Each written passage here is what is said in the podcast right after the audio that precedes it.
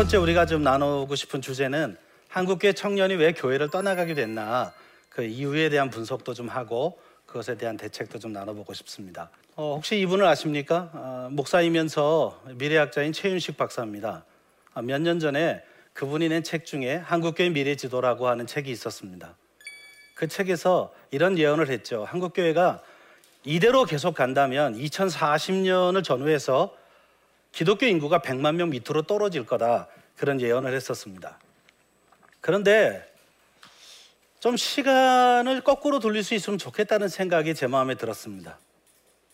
사실 청년 사역이 참 잘 되던 시절이 있었거든요. 근데 어느새 지금 청년 사역을 걱정하고 염려하고 근심하는 시기가 된 이때 좀 시간을 거꾸로 돌릴 수 있으면 참 좋겠다. 언제부터 언제까지요? 2018년인 지금부터 1980년으로 좀 돌아갔으면 좋겠다. 그런 마음이 듭니다. 사실 되돌리고 싶습니다. 지금 현재 한국 교회 대부분의 주일 예배에 가면 이런 분위기죠. 자세히 보시면 아, 휘어져 추수하게 되어 있습니다. 예. 평균 연령 50대 이상의 사람들이 본당을 채우고 있고 저 뒷자리 내지는 중층에 올라가야 거기에 청년 몇 명이 늦게 와서 앉아 있죠. 근데 이런 분위기로 좀 바꿀 수 있으면 참 좋을 것 같아요. 어른 세대가 많다는 게 불만스럽지 않습니다. 그 어른이 참 많은 그 세대에 저렇게 젊은 세대가 함께 한국 교회를 이루고 있다면 분명히 한국 교회의 미래가 달라질 것이라고 생각하기 때문입니다. 근데 사람들은 말하죠. 이제 너무 늦지 않았느냐. 어, 그러기에는 너무 늦지 않았나. 그런 이제 아, 자주 섞인 이야기를 합니다. 그런데 저는 아닙니다. 아직도 한국 교회 청년들 안에는 그루터기 같은 청년들이 남아 있기 때문입니다. 해결할 방법은 없을까요? 전 분명히 제가 청년사회 현장에 30년 넘게 있었지만 어, 분명히 아직도 방법이 있습니다. 문제는 하려고 하는 의지가 있느냐라고 하는 겁니다. 정말 지금도 의지만 있다면 청년 사역의 현장은 얼마든지 바뀔 수 있다는 게 제 생각입니다. 지금부터 좀 희망의 나무를 심었으면 좋겠어요. 음, 여러분도 기억하죠? 한동안 인터넷에 달구었던 예, 인위점과 바이완샹이라고 하는 두 부부 이야기입니다. 어, 사막 한가운데서 푸른 숲을 만들어가는 그 이야기가 한때 인터넷에서 많이 회자가 됐었습니다. 저기로 시집간 저분이 아무 사람이 없는 곳에서 한 나그네가 지나가는 걸 봤습니다. 그리고 그 나그네를 오랜만에 만난 사람이었기 때문에 뛰어나갔을 때 이미 나그네는 멀리 가 있었습니다. 그분의 발자국 하나를 발견하고 그것이 그리워서 거기다가 이렇게 양재기를 덮어놔요. 사람이 그리울 때마다 그 양재기를 열어서 그 발자국을 보는 아, 그런 기쁨이었죠. 그리고 생각해 본 거예요. 여기는 왜 사람이 안 올까? 그런데 아, 숲이 있으면 사람이 올 거다. 그리고 나무를 심기 시작합니다. 다 미친 짓이라고 했어요. 어, 불가능한 일이라고 했죠. 사막 한가운데서. 그런데 결국 저렇게 푸른 나무 숲을 만드는 일이 됐고 많은 사람이 여기 동역자가 됐죠. 우리도 안 된다가 아니라 이 상황 속에서 된다고 믿고 희망의 나무를 한 그룹씩 심어 간다면 한국 교회가 다시 예전처럼 청년들이 정말 많아서 그렇게 힘차게 밝은 분위기의 교회가 될 수 있다고 생각을 합니다. 사실 많은 사람들이 오해하기는 요즘에 와서야 청년 사역이 이렇게 힘들어졌다고 착각하는 분들이 많으세요. 근데 사실 실제로는 인지하지 못해서 그렇지 청년들이 서서히 교회를 떠나가는지는 이미 30여 년 전으로 거슬러 올라가야 합니다. 음. 그렇기 때문에 지금에 와서 딱 꼬집어서 이런 이유 때문에만 청년들이 안 온다 이렇게 짚기는 사실 쉽지가 않습니다. 그러나 저 역사적인 상황 그리고 사회적인 현상들을 좀 종합해 보면서 다섯 가지 정도로 청년이 한국 교회를 떠나게 가게 되는 이유들을 한번 정리해 봤으면 합니다. 그 첫째가 저희 한국 교회가 중고등부 시절에 신앙 교육이 너무 약화가 된 겁니다. 그래서 청년이 됐을 때 너무 기초가 부실한 아이들이 청년이 되고 있는 이 현상을 이미 겪었습니다. 1980년대에 한국 사회는 입시 과열이 있었습니다. 그리고 여기에 모든 부모가 좋은 대학 보내기에 앞장섰고 교회도 마찬가지입니다. 그때 교회가 결정 아주 나쁜 결정을 하나 했는데 그게 바로 중고등부 학생들은 좋은 대학 가기 위해서 공부시켜야 하니까 교회 오는 시간을 제한하자였습니다. 사실 저희가 중고등부 다닐 때 교회는 놀이터였고 늘 가면 사람 만나는 곳이었고 학교 가다 들리고 또 끝나고 들리고 어, 하여튼 거기 가면 늘 친구가 있었던 공동체였거든요. 근데 그 모든 걸 다 없애고 애들이 교회에 오면 쫓아내고 그리고 주일 예배와 공과만 남겨놨습니다. 애들이 제일 싫은 것만 남아났죠. 결국 아이들은 교회 공동체가 사라졌고요. 교회 친구가 중요한 친구가 되지 않았고요. 그리고 교회 가서 예배 드리는 게 낯설어지기 시작했어요. 왜? 일주일에 한 번 잠깐 가니까요. 결국 그렇게 신앙의 아주 중요한 시기, 그때를 신앙적으로 못 컸기 때문에 그리고 청년이 됐을 때 그들은 신앙에 완전히 초짜고 시커스가 되는 겁니다. 이 현상이 청년부를 약화시키는 전 첫 번째 요인이라고 생각을 합니다. 물론 지금도 이건 계속되고 있습니다. 두 번째 이유입니다. 교회와 교회 지도자들에 대한 실망이 청년들에게는 아주 민감합니다. 사실 예전에는 이 아날로그 시대에는 어느 교회에 어떤 일이 일어났다 청년들이 잘 모릅니다. 이제 내 교회밖에 몰랐죠. 근데 이제는 SNS가 발달한 시대가 되면서 이제는 어느 한 교회의 사건이 한국 사회 전체에 퍼지는데 불과 며칠 거슬지 않습니다. 이 얘기를 계속 듣는데 여러분 1980년대부터 지금까지 한국 교회, 한국 사회 언론들, 뭐 방송, 신문 다 검토해 보면 기독교에 대해서 긍정적 기사가 나온 것은 정말 적습니다. 대부분 비리 사건 중심의 그런 사건 보도가 계속되고 있습니다. 청년들이 여기에 제일 민감한 세대였고 목회자들의 그 타락상, 뭐 돈에 대한 문제, 여자에 대한 문제 이런 문제로 인해서 벌어지는 그 모습을 직접 보고 또 그걸 겪었던 아이들의 이야기가 막 인터넷에 회자가 되면서 어려워지는 거죠. 요즘에 와서는 세습 문제, 뭐 이런 또는 교회 중직자들의 사회 속에서 일어나고 있는 모든 비리 사건에 연루돼 있는 모습이라든지 그리고 가장 가까이에는 교회에 그렇게 열심히 다니는 엄마 아빠가 가정에서는 신앙적이지 않은 거예요. 중요한 결정을 할 때 신앙적 결정을 안 합니다. 근데 교회 가면 중직자예요. 이 현상들이 청년들로 하여금 아 이게 신앙은 가짜다. 아, 신앙생활을 해봐야 별 필요가 없다. 이런 생각 때문에 그들은 교회에 머무르기보단 오히려 세상 속에서 대안을 찾는 그런 선택들을 하게 됐습니다. 세 번째 이유가 있습니다. 청년들의 삶의 자리에 대해서 교회 교역자들이나 또는 청년을 지도하는 분들이 너무 모르세요. 그래서 정제만 하는 교회 분위기가 있어요. 야, 너는 청년인데 교사도 안 하냐? 너 성가대 안 해? 야, 청년 때는 원래 봉사하면서 크는 거야. 아, 이런 그건 옛날 얘기예요. 전 대학을 80학번으로 들어갔는데 저희 대학을 졸업할 때는 취업 못하는 대학생이 없었습니다. 얼마나 좋은 직장에 가냐, 좀 덜 좋은 직장 가냐의 선택만 있었지 취업을 못한다는 생각을 해본 적이 없어요. 근데 요즘은 아니거든요. 청년들이 삶의 자리에서 얼마나 치열하게 살고 있는지를 교회가 이해를 못하고 자꾸 옛날 얘기를 하세요. 내가 청년 때는 말이야, 뭐 어쩌고 저쩌고. 여러분 교회가 지금 조선 시대로 돌아가는 것도 아니고요. 음. 지금의 시대에 살아가는 청년들의 삶의 자리에 대한 이해를 못하니까 청년들이 가서 그 어, 어렵고 힘든 얘기만 하면 네가 기도를 안 해서 그래. 야 기도를 해라. 어, 예배를 열심히 나와봐. 하나님이 무조건 네 앞길을 여실 거야. 근데 계속 취업은 안 되죠.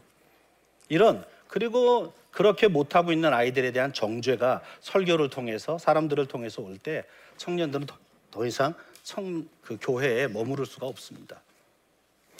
네 번째 이유입니다. 청년들을 목회 대상이 아니고 또는 목회의 어떤 동역자 개념이 아니고 소모품처럼 취급하는 경향이 교회 안에 너무나 농후합니다. 나를 소중히 여기고 있다는 느낌이 청년들이 안 드는 거예요. 단 내가 필요한 이유는 집 날릴 일이 있는 거죠. 뭔가 행사에 동원해야 될 사람이 필요할 때만 청년들을 찾죠. 음. 여러분 분명히 청년들도 목회의 아주 중요한 대상입니다. 목회자의 사랑이 필요하고 돌봄이 필요하고 양육이 필요하죠.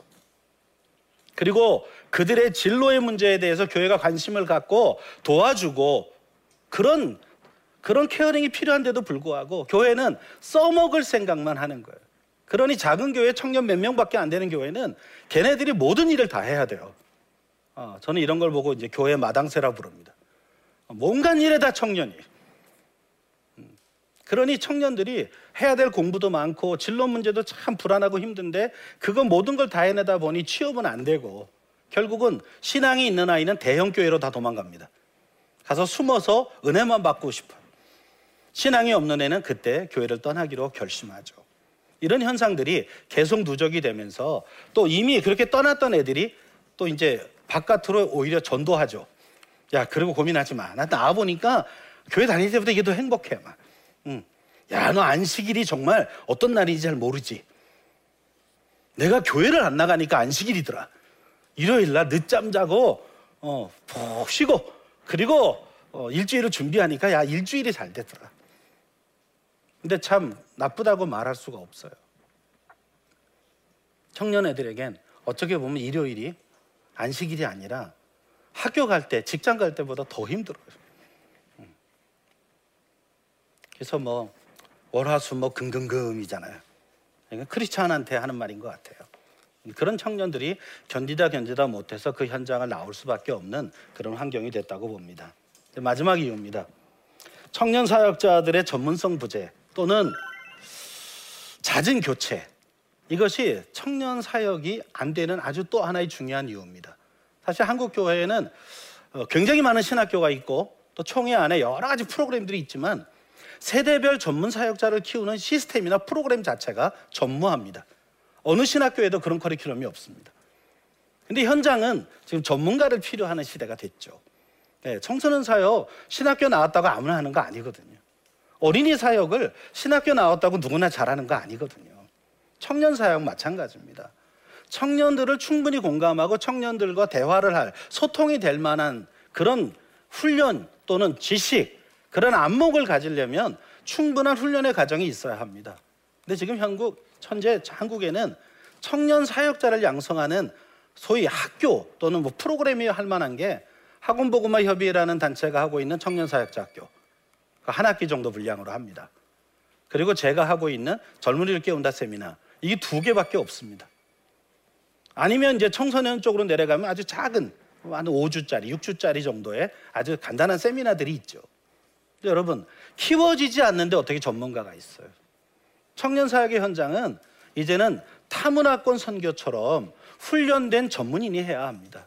여러분, 청년 사역은 타문화권이에요.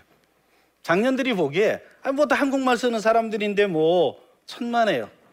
쓰는 용어가 다 다르잖아요. 그 아이들하고 소통하려면 걔들의 문화도 공유해야 되고 충분히 그들의 삶의 자리를 돌아봐야 되고 걔들의 고민의 얘기를 들어줘야 하고 이런 애들을 제대로 다룰 수 있는 청년들을 제대로 다룰 수 있는 그런 사역자가 양성되는 학교들이 나와야 합니다. 근데 아직 어느 교단도 이걸 하지 않고 있습니다. 어느 신학교도 이 커리큘럼을 넣지 않고 있습니다. 그러다 보니 그냥 맡은 사람이 해보는 거예요, 그냥 청년부를. 근데 이분이 오래 하냐? 아니에요. 이게 보통 1년, 2년에 또 바뀌어요. 청년들은 겨우 마음문을 열 때가 됐는데 그분이 바뀌셔요. 그럼 다음에 또 초짜 사역자가 오세요. 네, 그러니까 청년들은 완전히 실험 대상이 되는 거죠. 한 교역자를 키우기 위한 실험 대상이 되는. 그러니 이제 오랫동안 경험한 청년들은 아예 새로운 교역자가 와도 기대감도 없고요. 또 하나 그에게 마음문을 열 이유가 없어요. 내 힘들고 어려운 얘기를 기껏 해놓으면 그분은 가세요. 다음 분이 와서 또 이렇게 처음 만나면 그래 뭐 힘든 거 없냐 또 물어봐. 그럼 또 그 어려운 거 그 집안에서 또 얘기해야 돼요. 그럼 이분이 나랑 좀 이물어서 좀 익숙해질만 하면 또 가세요. 이걸 자꾸 경험하다 보니까 심지어 어떤 청년분은 교역자가 오면 우리 손대지 마세요. 우리끼리 알아서 합니다. 그냥 설교만 하세요. 심지어 이런 현장까지 만들어지고 있죠. 그러다 보니 이런 복합적 요인들을 통해서 청년들이 신앙은 있으되 교회 가고 싶지 않고 왜? 거기가 힘드니까요. 그래서 어떤 분이 이런 책도 쓰셨잖아요. 그들은 교회가 아니라 리더를 떠난 것이다. 청년들은 정말 내가 소중한 존재로 여김 받고 그리고 그런 아름다운 청년들을 위한 문화도 있고 그런 공동체가 있다면 언제든 돌아갈 수 있습니다. 이런 복합적 요인들을 좀 한국 교회가 생각을 하고 청년들을 위한 목회를 다시금 새롭게 세워가는 그런 계기가 됐으면 참 좋겠습니다.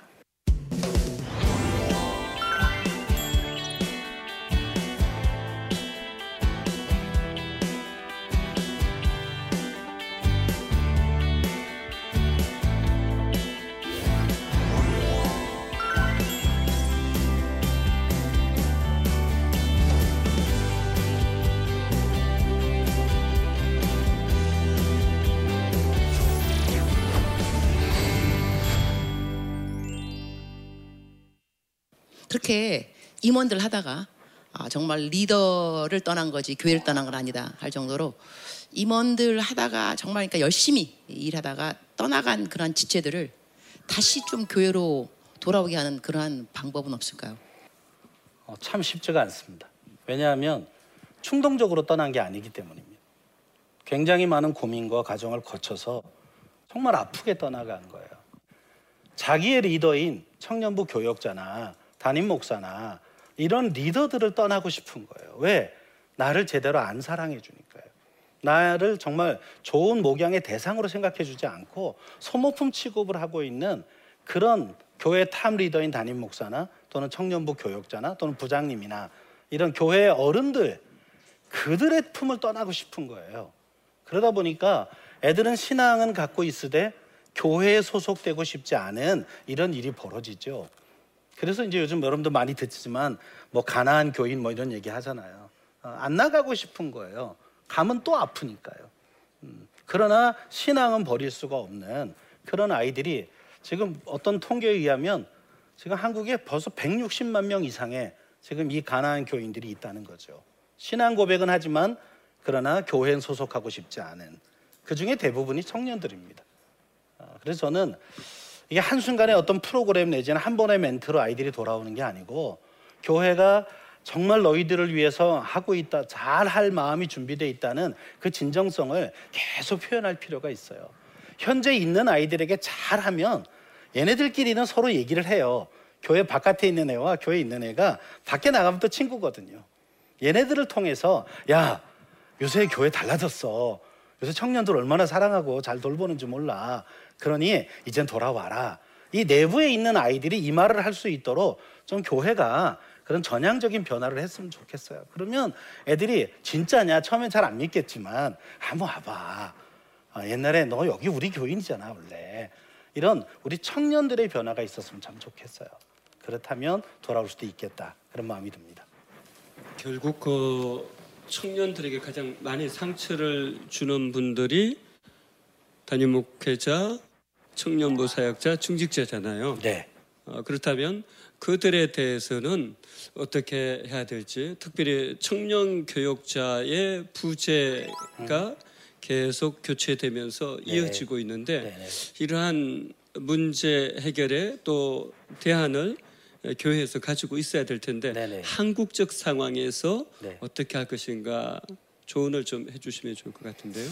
네, 이거 참 쉽지 않은 대답이죠. 왜냐하면 이거 이제 결국 담임 목회자와 당회라고 하는 한국교회 의사, 의사를 결정하는 이 이 쪽에서 얼마나 청년 사역에 대한 그런 마음의 포션을 가지고 있느냐 여기에 따라 달라질 수 있다고 생각을 합니다. 특별히 저는 담임 목사들의 변화가 필요하다고 생각해요.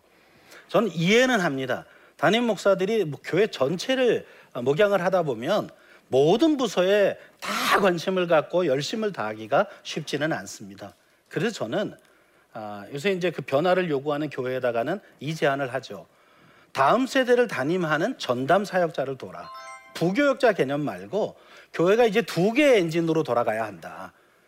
아, 교회 전체 모든 세대를 하나의 엔진으로 돌려서 모든 세대가 따라갈 만한 그런 세대가 아니다 이제는 이제는 적어도 청년부터 밑으로의 다음 세대를 돌리는 그런 전문 사역자 한 사람을 교회가 키워서 써야 합니다. 왜? 준비된 사람이 없으니까요. 키워서 쓰되 정말 롱텀의 계약을 맺고 그리고 그 한 사람과 담임 목사님이 긴밀한 연락을 통해서 같이 동역을 통해서 아래는 아래대로의 문화와 시스템이 돌아가는 그런 시스템을 만들어 주고 또 작년은 작년대로 또 이 변화에 작년도 따라와라 이거 불가능하거든요. 그러니까 작년들은 또 작년들이 기뻐할 만한 구조의 그런 구조가 되고 청년들부터 밑에는 또 그들의 문화를 수용할 만한 그런 교회 문화가 이제 좀 쉽게 투트랙으로 돌아가야 된다. 교회가 그런 전문 사역자를 교회가 담임 목사에 준해서 같이 청빙을 하면 좋겠다. 물론 이게 재정적 문제도 있고 여러 가지 어려움이 있지만 이대로 가면 정말 처음에 얘기했던 우리 최윤숙 박사의 그 예언이 맞아 들어가게 됩니다. 왜 서구 교회가 그 길을 이미 다 걸어본 걸 우리 역사를 통해 압니다. 그 넓은 교회당에 할머니 할아버지 2, 30명 앉아서 있는 그 모습이 이제는 더 이상 남의 얘기가 아니게 되기 때문에 저는 이런 담임 목회자들의 전향적인 목회의 방향이 바뀌어야 된다 그런 생각을 하고요. 또 청년들을 좀 잘 다룰 만한 청년 사역자를 좀 믿고 조금 재량권을 줘서 좀 하면 좋겠어요. 제가 앞에 제안한 투 트랙까지는 어려워도 청년 목회자가 좀 재량껏 청년들하고 문화를 만들어 갈 수 있도록 어, 좀 사역이나 재정을 좀 청년부는 독립재산으로 가라. 니네가 한번 만들어 봐라. 그리고 혹시 너네가 어려운 걸 우리 교회가 도와주마. 이렇게만 배려를 해도 지금 많은 교회에서 이미 임상적으로 변화가 있거든요. 청년들이 정말 주체의식을 가지고 청년부를 만들어가고 또 헌금도 하고 이러면서 청년부가 새로워지는 현상들을 지금 이제 시도하는 교회들은 이미 보이고 있거든요. 그러니까 이런 청년들을 애 취급하지 말고 사역의 주체로서 좀 세워주고 그들의 모자란 점들을 교회가 돕는 이런 식의 배려만 된다면 저는 지금도 청년부가 얼마든지 다시 살아날 수 있다는 생각이 듭니다. 우리 이상근 목사님 어, 심호하시는 교회가 최근에 그렇게 한 2년 동안 해서 청년부 벌써 배가 됐잖아요. 음, 충분히 가능합니다. 저는 아직도 희망이 있다고 믿습니다. 아이들한테 정말 적절하게만 우리가 청년들을 대해준다면 충분히 지금도 가능하다. 이게 제 생각입니다. 그래서 아까 희망의 나무를 심자는 말을 했어요. 당장한 열매가 없을 수 있습니다. 그러나 적어도 10년을 바라보면서 한국교회가 전문 사역자를 키워내고 또 부모들에게 청년 세대를 어떻게 도와줘야 되는지를 교회가 계속해서 가르쳐 주고 또 청년들을 도와줄 만한 교회의 재정이나 정책의 변화가 따라와 준다면 우리 청년들은 금방 다시 그 은혜를 경험하면서 하나님께로 돌아오고 주님의 일꾼으로 커갈 수 있습니다. 결국 이 나라와 민족의 일꾼으로 자라갈 수 있다고 믿습니다. 이번에 이 우리 이 프로그램들이 또 그것의 촉발점이 되는 그런 방송이 됐으면 참 좋겠습니다. 예, 오늘 제 강의는 여기까지 하겠습니다. 고맙습니다. 교회를 떠나는 게 아니고 리더를 떠난다는 말이 되게 많이 생각에 와닿았었어요. 내가 혹시 그들을 떠나보내는 실수를 하진 않았을까. 같은 세대여서 더 많은 기대감과 나를 더 많이 공감해 줄 수 있다는 생각으로 나를 찾아온 사람들도 있었을 텐데, 혹시나 내가 그들의 그런 기대를, 기대가 큰 만큼 실망도 많잖아요. 그래서 혹시 교회가 아닌 잘못된 리더인 나를 떠난 사람들이 있지 않을까 하는 생각을 다시 한번 해보게 됐습니다. 꼭 필요한 부분들에 대해서 어, 이렇게 짚어주셨고 문제점들을 다시 생각해 보게 되었고 그래서 제가 어떻게 해야 될지 그런 것들을 네, 좀 배우는 그런 귀한 시간이었던 것 같습니다.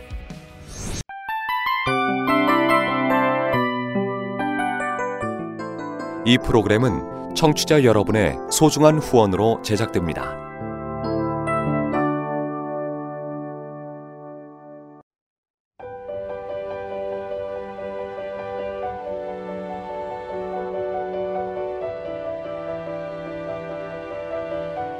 세상에는 수많은 교회들이 있지만 더 깊이 있는 말씀 강해를 찾기 위해 크기로만 교회를 선정하지 않습니다.